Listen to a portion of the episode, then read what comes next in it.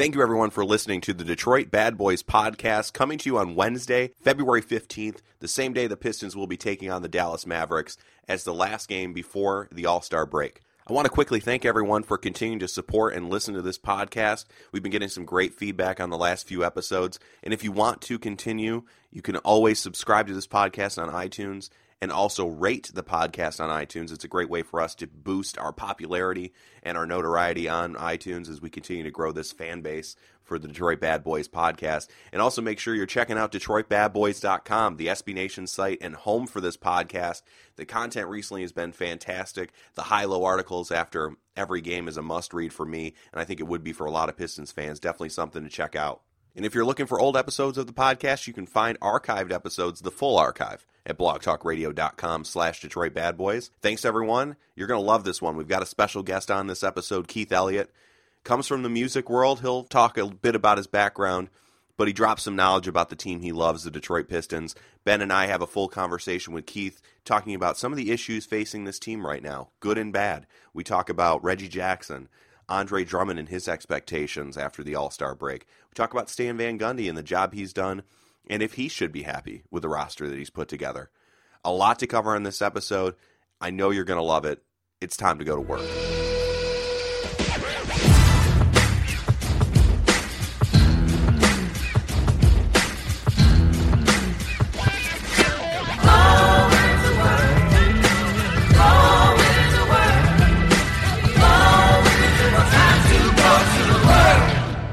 All right, very excited to talk some basketball after a Pistons win and a historic win. We'll get to that in a minute.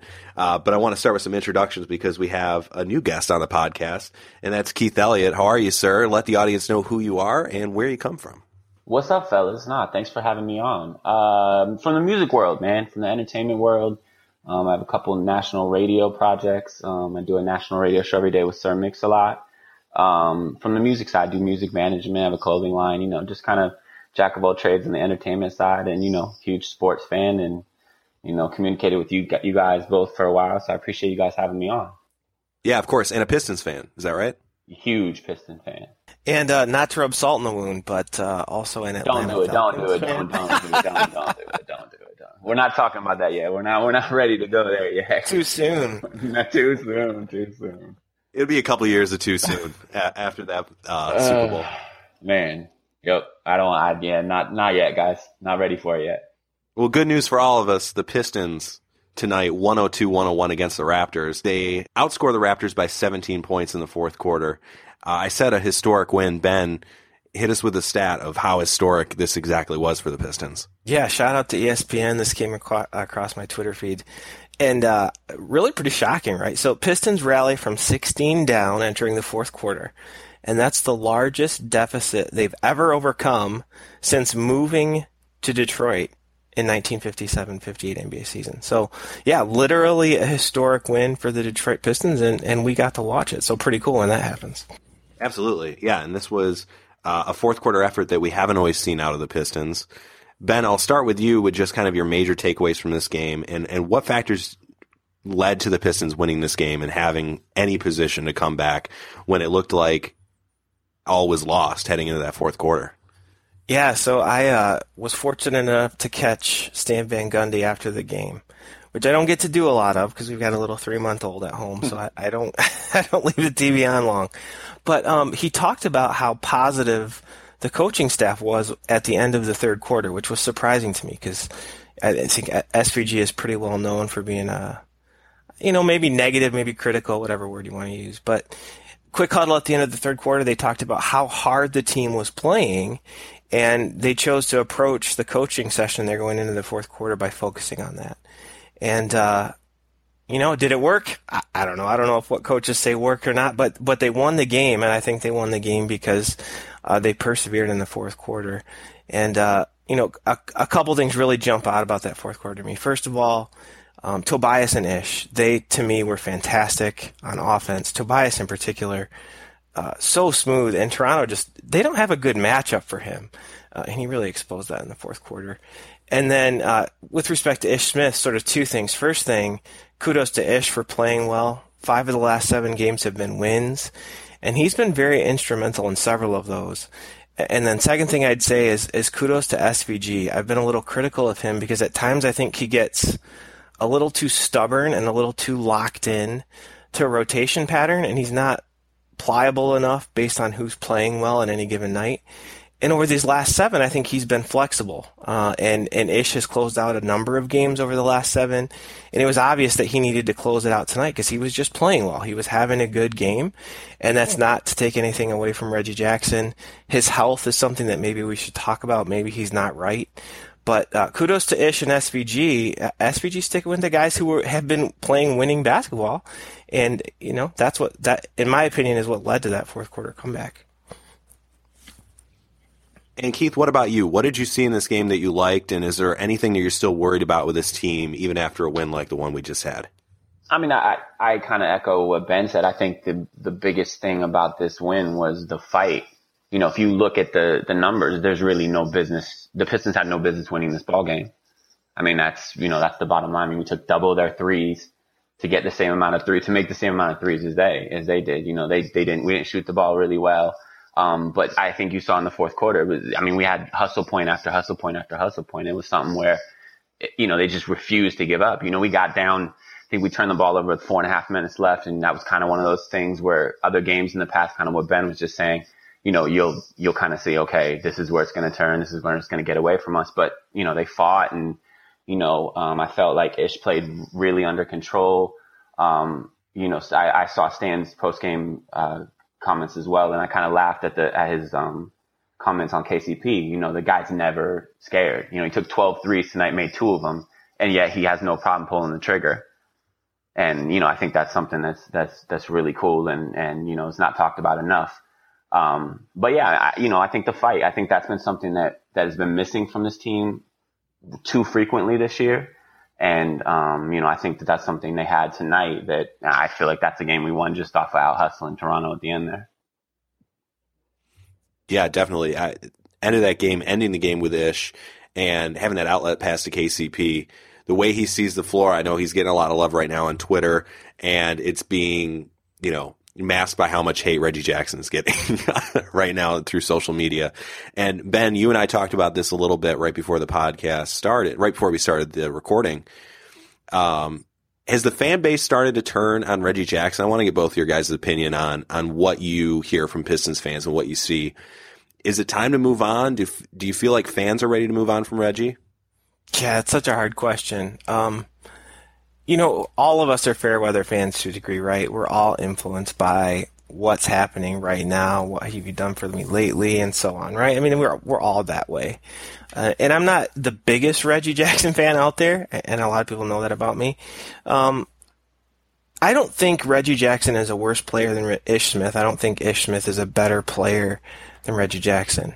I think... Thinking back to when we first acquired Reggie, there was that nasty losing streak. And then things started to click. And, and I think the N B A noted that because Andre Drummond is such a force that people around the N B A pay attention to him. And, and I think the Andre Drummond, Reggie Jackson pick and roll has simply not been nearly as effective this season as it's been in previous seasons. Some of that might be due to Reggie's health. Some of that might be due to schemes. Some of it might be due to Andre Drummond. I, I'm not sure he dives to the basket as as consistently and as hard as he did when he wasn't getting a lot of post looks.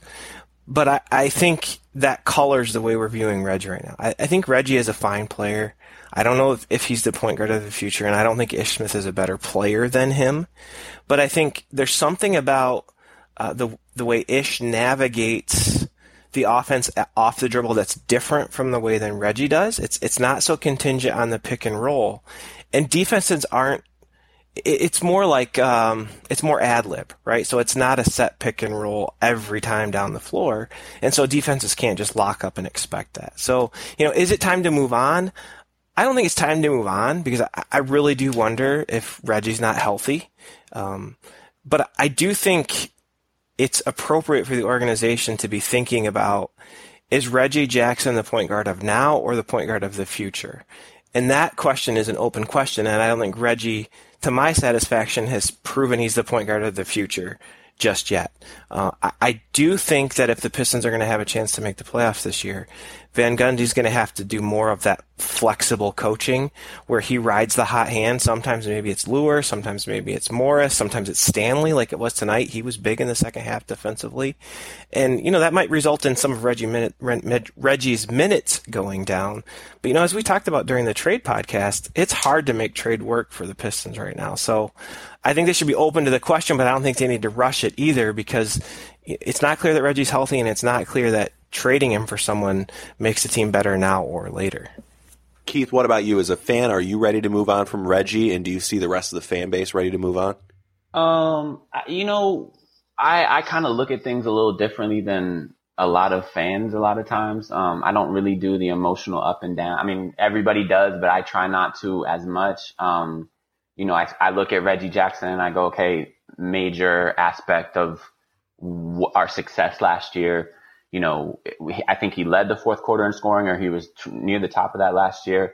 Um, you know, he, I don't think he's right. He's not, he's not, he's not doing some of the same things that he was doing last year. I don't think I, you know, and Ben and I have had this discussion many times. Um, you know, so I, I, I'm, I'm very hesitant to, to talk the moving on talk. And, you know, if you, you bring up trades, I always will counter, you know, um, you know, skept, you know, ideas on trades with, well, what's the better option? Give me something better. Cause everybody can say, hey, we should trade them, or we should trade this, or we should make this move, or we should make this move.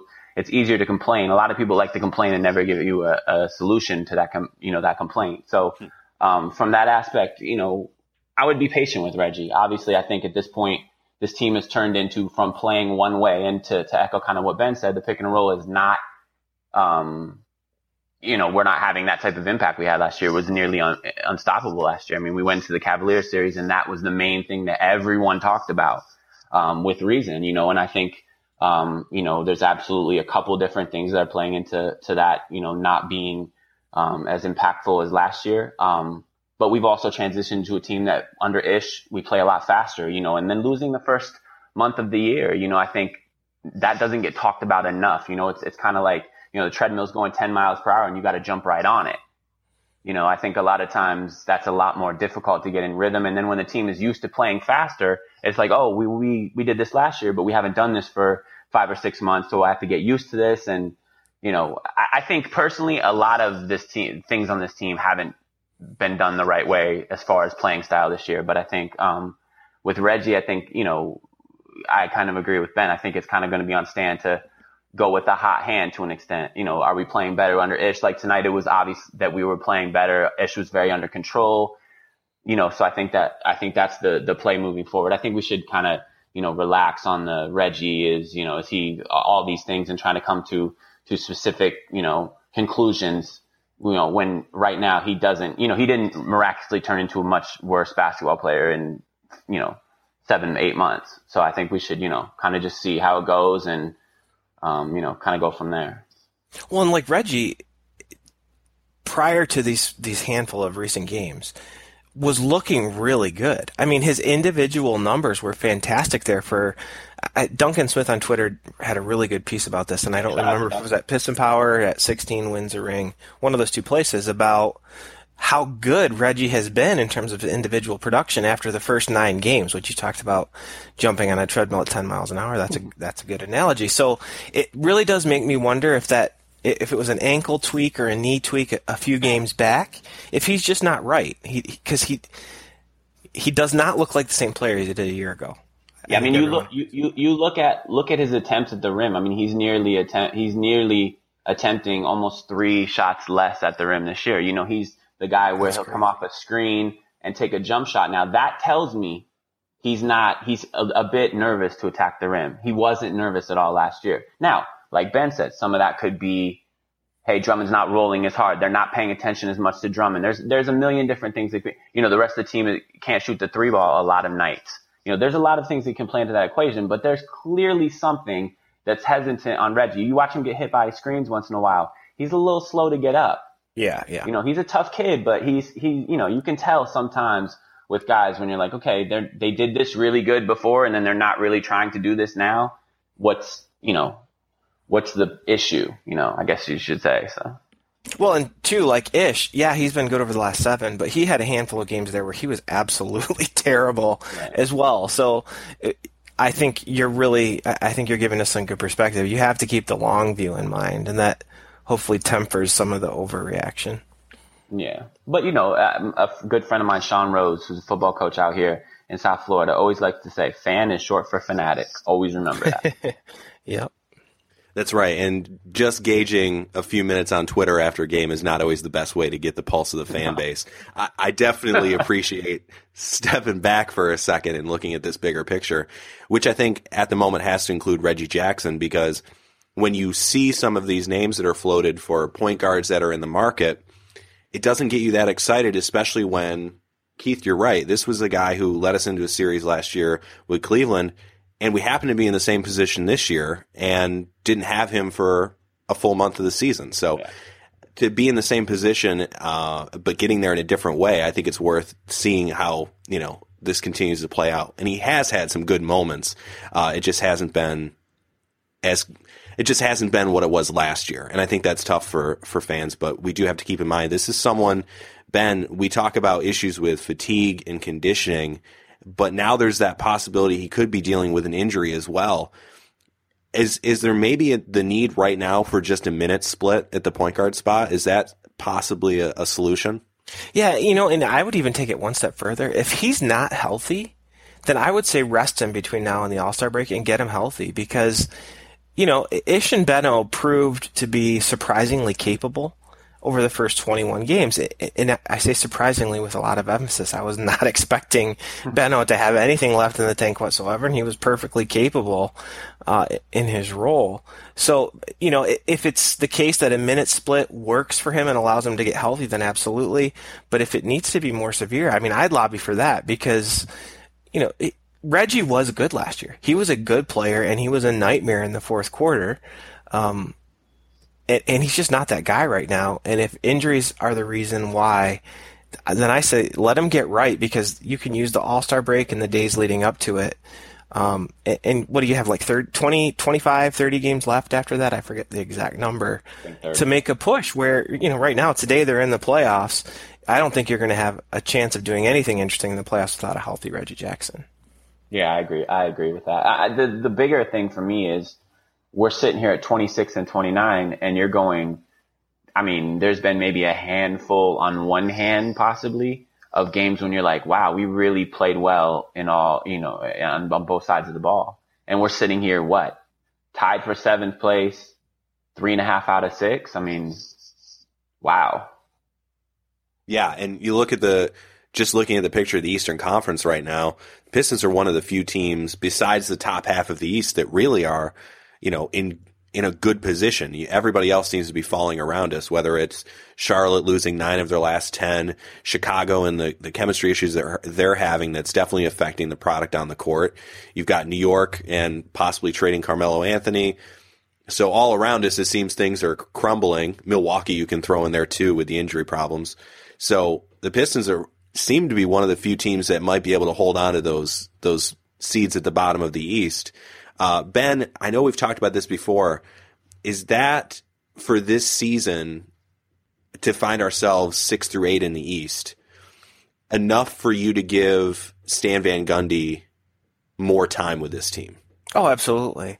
I I'm not particularly in love with some of the coaching decisions he's made, but in terms of the overall trajectory of the franchise, I mean, we're in such a dramatically better position now, you know, than we were when he took the helm.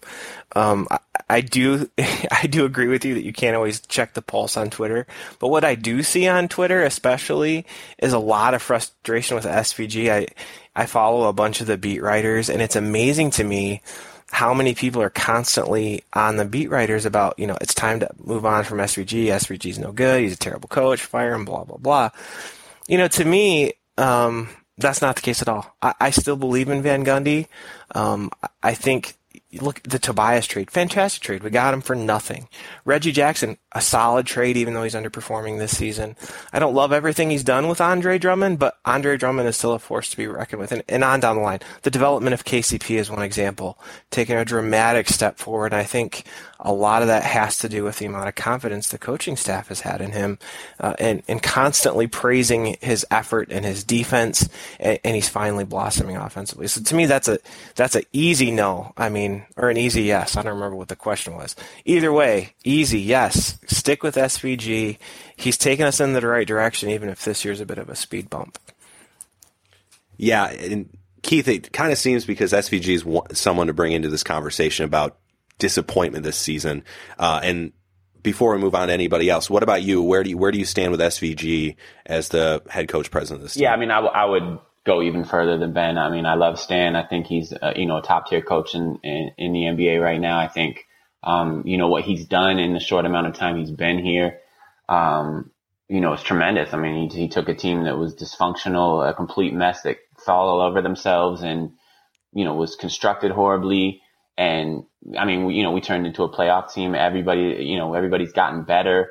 You know, um, uh, K C P becoming more consistent this year is is is something that's a, a major a major thing. Um, the Tobias um, trade, as you know, Ben was just talking about. You know, I think everyone needs to calm down. You know, I think if, from the standpoint of any any time in any sport, anything goes wrong, it's to fire the coach first. That's the you know the the firing coach mafia is what I like to call them. uh, you know, so I, I think from that standpoint, we need to just kind of relax on that. Um, and, you know, I think like Ben said, you know, yes, heavy yes or heavy no, whatever, however it works out to the question. Yeah. So are you kind of in the, in the position that you, you're okay with where this team's at right now? Would you make any major moves at the deadline, or are you happy if this team stands pat and doesn't make any trades? You know, I was actually talking to a friend about this recently because he asked me this. Uh, you know, I think the one aspect I would, I would look at, obviously, if you can upgrade talent and you can get something that, you know, kind of going back to what we were talking about before with the trade, if you can upgrade, if you can move the needle, you know, you always have to look at a situation like that. Um, but I would just say shooting, really, because I just think this team, we, I mean, I, you know, I think a lot of threes we get, a lot of shots from penetration, um, you know, that are threes. I think a lot of them are good. The guys just don't knock them down consistently. You know, and that goes for everybody from K C P all the way down. So, you know, you always want to look at shooting, but I don't necessarily think, you know, this is a team that won forty-four games last year that played Cleveland better than arguably almost anybody else in the playoffs. Um, you know, and we upgraded talent-wise. We upgraded the roster in the in the offseason. Um, I'd let it kind of just marinate. You know, I, I think, you know, Reggie said something in, in a post-game um, presser, you know, about about three weeks ago, where it was, you know, kind of this is the season from hell. You know, it kind of seems like a lot of times this year, oh, man, it's you just, you know, it's like, oh, man, oh, man, oh, man, if this just worked out or if this just worked out or if a ball went this way or, you know, we, we you know, we, we, we're pretty close to being, you know, that quote unquote fifty win team um, that people really kind of, you know, a lot of people looked at us being coming into the season um, with a couple different things. You know, things going a little different. So I, I would kind of stand pat. Obviously, if you can get shooting, you know, that's something that obviously, you know, like Cleveland going and getting Corver, that's that's a no-brainer type deal. When you can get shooting like that, especially with a team, you know, like ours, uh, you know, you look at that. But otherwise, no, I, I'd, I'd just kind of stand pat and, um, you know, keep rolling and, and, you know. Yeah, Ben, what about you? Is there a move still to be made, or are you okay if we just stand pat at the deadline? No, I'm cool with standing pat. I think long-term, absolutely, there needs to be some moves made. We need a talent infusion. Um, I think shooting is one thing. I think, um, you know, if the goal is to win a championship, this this roster isn't good enough, right? Because if, if the roster was good enough, they'd be better than twenty-six and twenty-nine. Um, but, yeah, like I think Marcus Morris, he's in my opinion, he remains like a sixth or seventh man on a on a strong playoff team. So I think whether that's Stanley Johnson emerging or somebody acquired via a trade or free agency, I think we need an upgrade at, at small forward. I think we desperately need a backup shooting guard, uh, three and D kind of player. Um, and I think those two upgrades would go quite a long ways. But, you know, we talked about this on the trade podcast. It's hard to make trades work right now. We have really friendly contracts. The good thing is, you get production at a, at a good price. The hard thing is it's hard to bring back equivalent talent uh, via a trade. So, you know, one of the trades that I just happened to see as I was looking at Twitter after the game was Reggie Jackson for Drew Holiday straight up. And on a talent level, maybe that's a push, but Drew's on an expiring contract, and the Pistons are going to be capped out going into the summer. So that deal ultimately makes no sense because you're left without a starting point guard. And I'd rather have Reggie Jackson, even the Reggie Jackson we've seen this year, than someone we can go out and get with that, the mid-level exception. Yeah, and, that's, and, and that really is another example of, does that trade definitely make us better? No. Okay, so then that's... Well, and it's not only that. It's that you've lost your starting point guard going into the next season because you don't have any assets right. to replace the outgoing talent. So, yeah, I, I think stand – I like the word marinate. That's a really great word for yeah. – For uh, I think they just have to be patient. This, this is not this team's not going to go win a championship this year, no matter what happens. So there's no sense rushing and making it no, worse. No, and realistically, process. At the end of the day, what is our average age of the start? Most of the starters, and I actually agree with you. You know, uh, um, regarding Mook Morris, you know, um, definitely a backup to. You know, there's there's pieces, and obviously, you know, um, you, we need to get the roster can't be this and win a championship most likely, but. Um, you know, we're really young. I think the guys are meshing. I think this has been kind of a year where it's kind of been, you know, a roller coaster to an extent. And we're still sitting here again, three and a half out of the six seed. So, um, you know, we can really only go up from here. And, and it's been encouraging, like you guys have said, in the play in the last, you know, last few games to where, you know, you're kind of like, okay, they may be starting to figure this out. So, yeah. Right. After losing, I think it was three in a row, we've won five of the last seven. And now heading into the All-Star break, in a good position, at least when you just talk about standings and what we're looking at. I think part of the problem, too, with just talking about any rental player for this season is this team realistically is looking at a series against Cleveland or Toronto, and I'm not sure what a slight upgrade at any position for one year does for your outlook. I, I'm not sure it gets us into the second round of the playoffs, and if it's still one and done in the playoffs for the Pistons, I just don't see the point because if if you're possibly mortgaging the future and you're not getting much in the present, you can talk to the Brooklyn Nets about what that'll look like because it's just it, if it's not going to bring us a championship this year, I'm not sure what good it does. Yeah, I mean, I think because, I think rental. Not to cut you off, sorry. I, I don't. I think rentals no, a lot of times are, you know, if you're a contender, are you a, are you a team that really is one piece away? I don't feel like we're that, you know. And I and I think at the same time, you know, if you look at two through.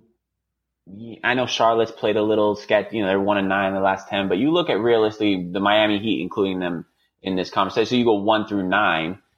Is there, or two through nine rather, is there that huge of a difference? I understand Isaiah's playing great. I understand Boston's playing well. Washington's played well recently, but is there real, you know, I, I don't think, I can't tell you for sure that a Pistons seed, Pistons as a seven or six seed, couldn't beat a Boston or a Toronto or a Washington. I can't guarantee you that. I can guarantee they will not beat Cleveland.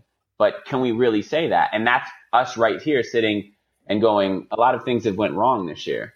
So what if a couple things go right? You know, so marinate, man. Marinate, guys. That's the word. Well, and this goes back to like well, what we talked about at the, on the podcast at the very start of the season when we learned Reggie was going to be out for twenty games. If the Pistons can get to the All-Star break – within a game or two of five hundred and they're fully healthy after the All-Star game, they're still going to have a shot at being in the playoffs and potentially, if they could get to like the sixth seed or something, potentially making some noise and, and pulling an upset. And crazy as it sounds to say, like the Pistons are not far from being in that position. Right.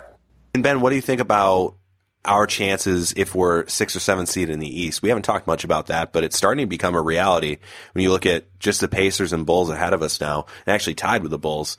Uh, what do you give our chances if we're looking at Washington, Boston, or Toronto? Of those three, Boston is the scariest to me um, because I think their small lineup with Horford neutralizes some of our, our biggest strengths. I think that's a really tough cover for Andre Drummond. It gets him out away from the basket on defense, and, and we know that he struggles in those situations. So Boston with home court, I think, is a is a really tough out. Um, Toronto, man, the wheels are falling off. I, I don't. They started the season so strong, and I think they're probably better than they've been of late. But I think the Pistons have shown they can compete with Toronto. And, you know, I'm still not going to be a believer in Washington until they finish the season ten games above five hundred. So I would like our chances. I think John Wall is a problem if Reggie Jackson isn't healthy because he is so dynamic with the basketball, especially in transition. But everywhere else outside of that matchup, I think we match up pretty well. So I think uh, Washington, Toronto, Atlanta, all three of those teams – and to an extent, Indiana, too, although they've given us some fits this year. I, I would give the edge to all of those teams, but it's not, I mean, it's sixty forty, seventy thirty, and, and that's possible.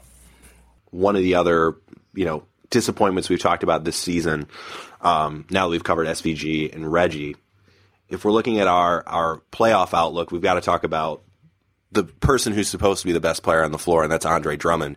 Uh, I know when we look at advanced stats, this is not someone who benefits from any sort of advanced statistics for the season, Ben.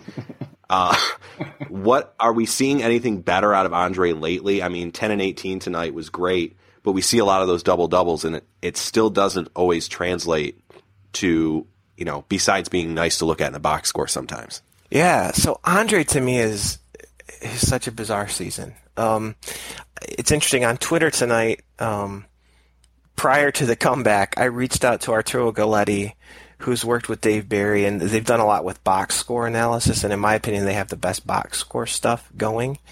And the question I asked him was, does his particular model account for opponent production? So in other words, you're not just looking at the box score of the individual player, you're looking at the box score of that player compared to the player he's matched up against, and only when they're on the floor at the same time, right? And he shared his his data isn't public, but he shared um, some of that data with me. And Andre actually, in his model, actually looks pretty good, which a- absolutely shocked me. He looks better offensively than defensively, um, but that that doesn't match up with what I see. What I see is a kid who is totally lost in team defense. He manages to make some really spectacular defensive plays every once in a while, right? He he blocks a shot. I think he had a pretty spectacular block tonight in the fir- I think it was the first half. But he gets lost, right? He he doesn't cover the pick and roll well. And then the other thing that jumps out at me is he'll have these dominant performances, but even when he has his twenty points and his seventeen rebounds, a lot of times the opposing center is also having a field day, right? So it's it's the the Dedman from San Antonio, or it's Valančiūnas. Uh, you know, these guys, Andre just isn't able to keep them off the glass in spite of racking up a bunch of his rebounds of his own. Or, you know, he scores twenty, but he gives up twenty-two or something like that. So, um, you know, I, I, I still think he's a net positive, but I think, you know, getting eaten up by Jonas V tonight, really getting his, his lunch handed to him by a nobody when when he should be the most dominant big on the floor against San Antonio the other game. As a true max player, he's got some work to do. He's got to get rid of these nights where he just doesn't show up and, and get completely and totally outworked in every part of the game. And Keith, what about you? Your thoughts on Andre? Uh, this is a topic I've discussed ad nauseum. So I think uh, Andre's, it comes down all the time. I say this with Andre. It comes down to effort on D, rim protection. Offensively, it comes to deep, proper position on catches, good interior passes from his teammates, proper offensive rebounding position. That is Andre to a T. I think that um, Andre's rapid um, improvement in his first couple of years, especially offensively, going from kind of a mess to an extent, first year guy that just caught lobs, to being able to got, be a guy you could dump the ball down to, and he has a left and right jump hook. Um, I think that kind of – It put it, you know, we were going uphill so much that a season like this that's kind of been eh, um, I think it kind of has people a little bit, oh man, you know, and then you get the big contract and you add that in and you want to continue to see that, um, that rise. Um, I think, I think it's been a lot about effort for Andre this year, in my opinion. Um, I think Andre, like a lot of bigs, is a guy that offensively, you have to get him involved. You know, I, I, I use this example all the time. Um, I don't know if you guys play basketball a lot, but if you're on the court, you got the old guy that's like the center. My dad is this guy. He's the guy that's the center. You know, he's going to hustle for your rebounds. You got to get him touches once in a while. You get him touches, he's going to hustle for the rebounds a lot harder. So I think a lot of times, and, and, um, shout out to Duncan Smith on Twitter, one of my favorite follow, follows on Twitter. Uh, I, I, he and I were going back and forth a couple weeks ago because I sent him a, a, a, a play where Andre had a high screen rolled, flashed the basket hard, sealed his guy, and we looked off him two times.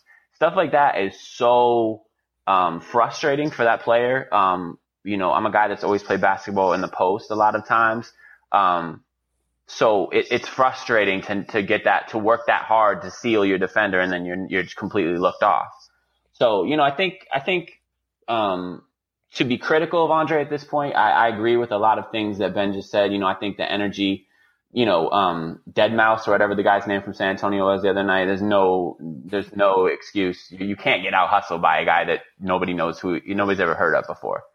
You know, I think on the flip side of that, he has had good nights. Um, You know, the Sacramento game in Sacramento against DeMarcus Cousins really sticks out to me. That that was a night when you're like, okay, this kid, if focused and if the energy is there every night, he can be an, a defensive, you know, headache. You know, he he made things so difficult for for uh, Boogie Cousins, a guy that, you know, everybody likes to say, hey, this is probably the best big man in the game. Um, you know, at the at the center position. Um, so you know, I think with Andre, it's it's kind of a, a bunch of different things, but at the end of the day, being, having that contract, being the leader of this team, being the guy that everybody's like, look, you're the franchise piece. Every night that energy needs to be there. We can't be dogging, you know, I'll see him get, you know, get contact at the rim and, and kind of yell. And you always look, I always look at Stan, like Stan's always clapping his hands, get down, get down, get down there. And he's getting beat a lot of times down, down, down the floor, um, in transition. That's never acceptable. So the energy thing, never acceptable. But, you know, I think there's some other things that play into it.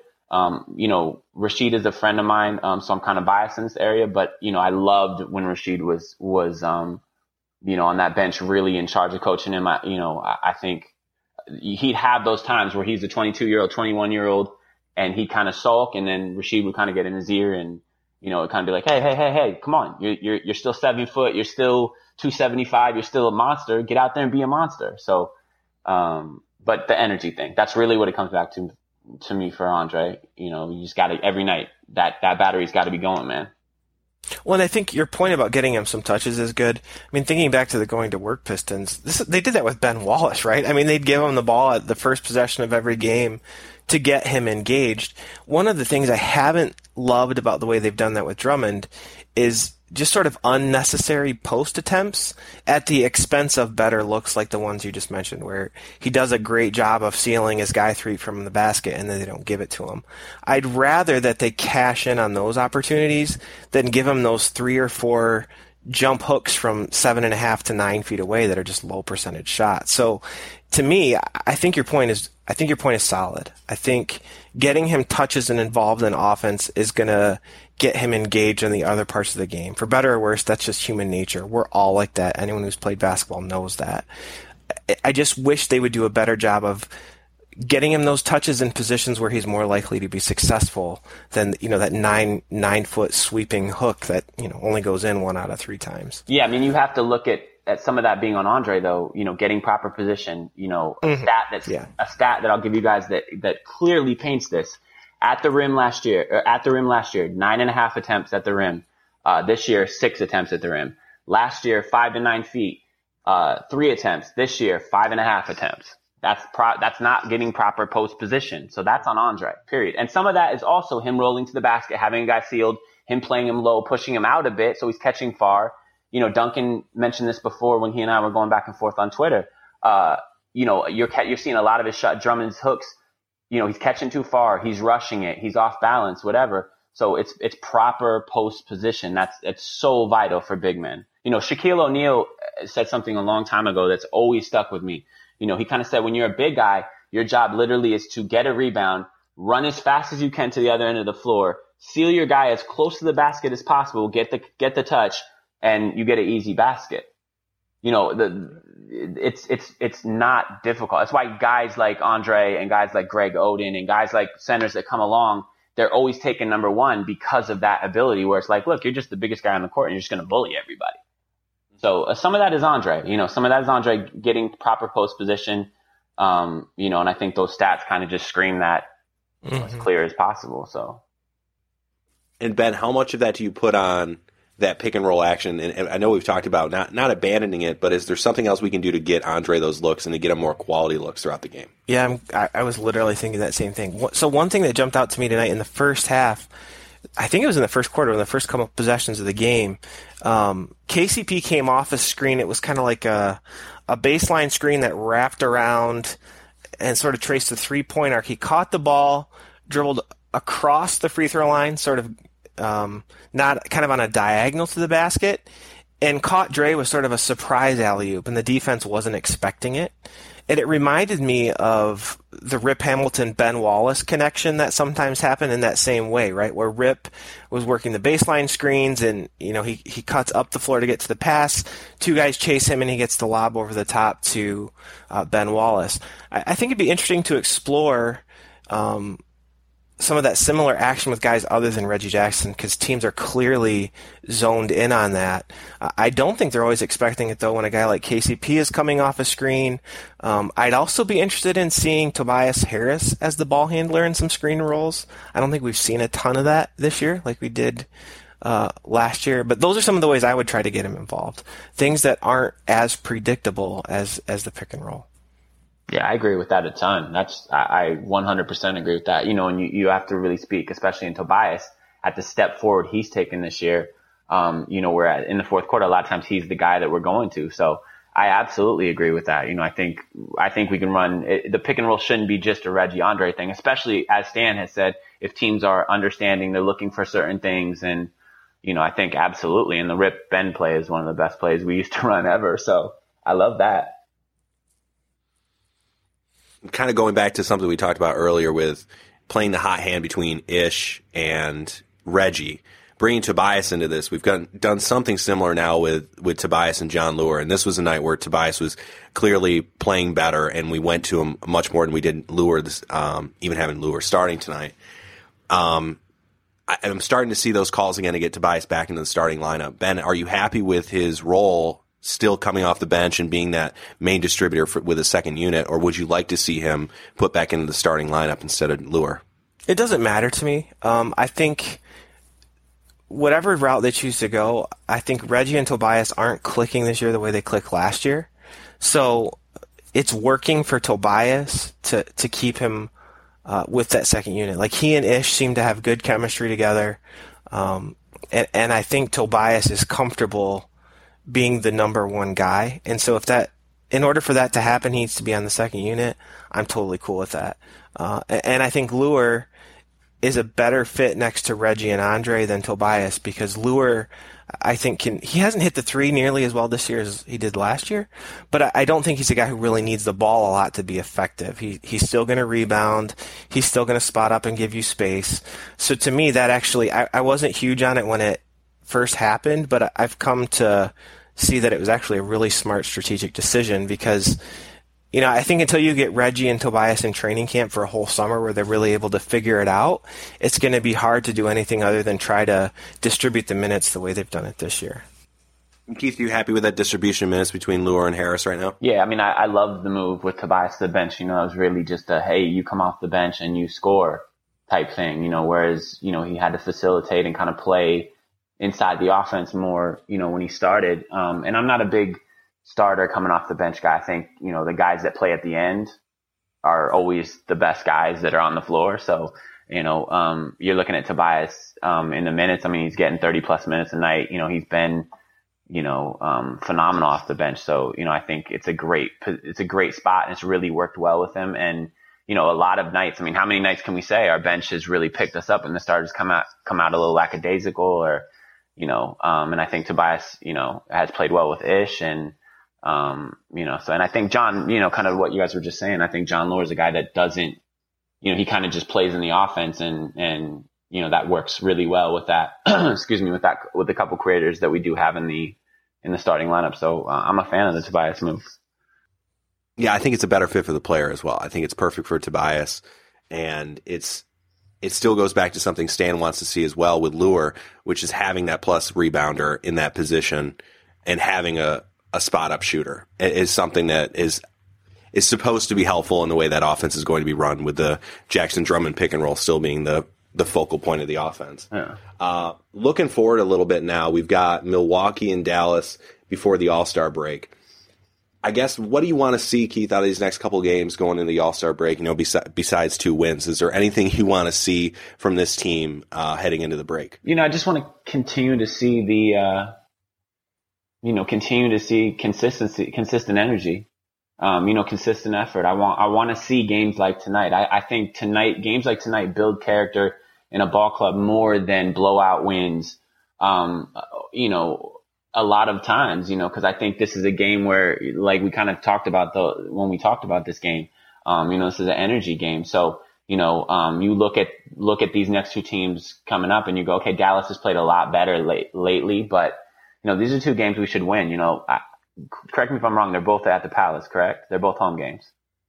Bucks yeah. are away, Mavs. Milwaukee's, Milwaukee's tomorrow night, yeah, on the road. So. Yeah, I mean, you know, I think you need to look at this like, you know, it's two and a half minutes in each quarter. You know, you got to close out quarter strong. So, you know, we're going to go into the break. Guys will get a rest. You know, guys will be able to chill out, and, you know, bodies can heal. So I think they need to really close these these um these two games strong. And and I think tonight is a, is a, is a game that can that can really have guys feeling very confident, you know, moving forward after you get a big road win like this.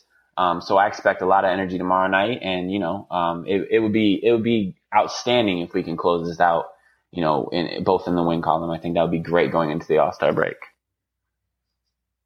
Yeah. The possibility of heading into the break, just a game below five hundred with, you know, some of the stretches we've had this season, that would be fantastic to see. Ben, what, what do you want to see in these next two? And specifically, you know, we've got second night of a back-to-back coming up against Milwaukee. What do you want to see in that game? Well, Milwaukee's obviously vulnerable. They're not playing well. They just lost Jabari. Um, Dallas is close to all-out tank mode, or maybe in all-out tank mode. Um, yeah, these are two games that you got to win. I mean, I think if – I wouldn't say Dallas is in all-out tank mode, but they might as well be. These are two games you need to win. Um, getting one game under five hundred would be a huge moral victory, if there is such a thing, given the roller coaster that this season has been. And the Pistons are better than the Bucks, and they're better than the Mavs, and they need to be able to put those kinds of teams to way, away in spite of the fact that it's a back-to-back.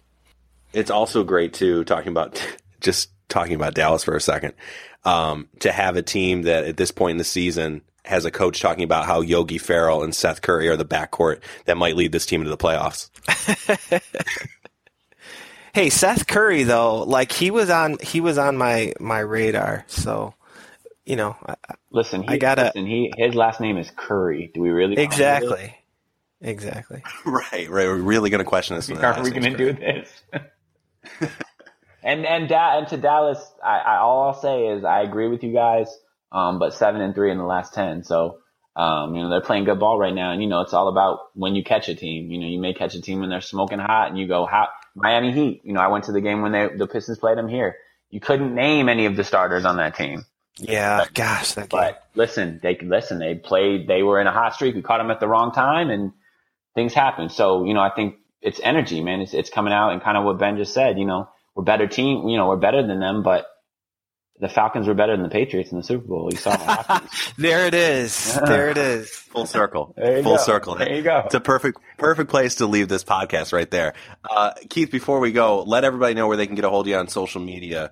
Uh, and we definitely love to have you on again if we get the yeah, chance. Yeah, no, I appreciate you guys having me on. It's a blast. You know, um, uh, it was good to connect. Um, you could, you can follow me on Twitter at, um, envious without the zero. So, or without the O. So E N V I U S zero two three. Um, yeah, I just, you know, kind of, um, you know, talk ball with, with everybody on there, and, and, um, yeah, you know, love conversing with Piston fans. So, you know, definitely try to follow me on there. And if you're, um, the Mix-a-Lot show's in thirty cities nationwide. So, um, we're not in, on in Detroit, but hoping to be on the bounce out there soon. So when we get on out there, you know, it'll, it'll be a really cool thing. I'll play a bunch of Piston stuff on the air, and, you know, it's propaganda, and, you know, I'll, I'll do the whole thing. So it'd be great. Love it. That's great. Uh, and Ben, we'll be talking to you soon. Uh, hopefully we see at least two wins before the next time we talk. Hey, th- that would make me a very happy man. And Keith, Jordan, it was great talking to you. Keith, echo that. It was great to have you on, man. I really appreciated chatting with you. Absolutely. Thanks, guys.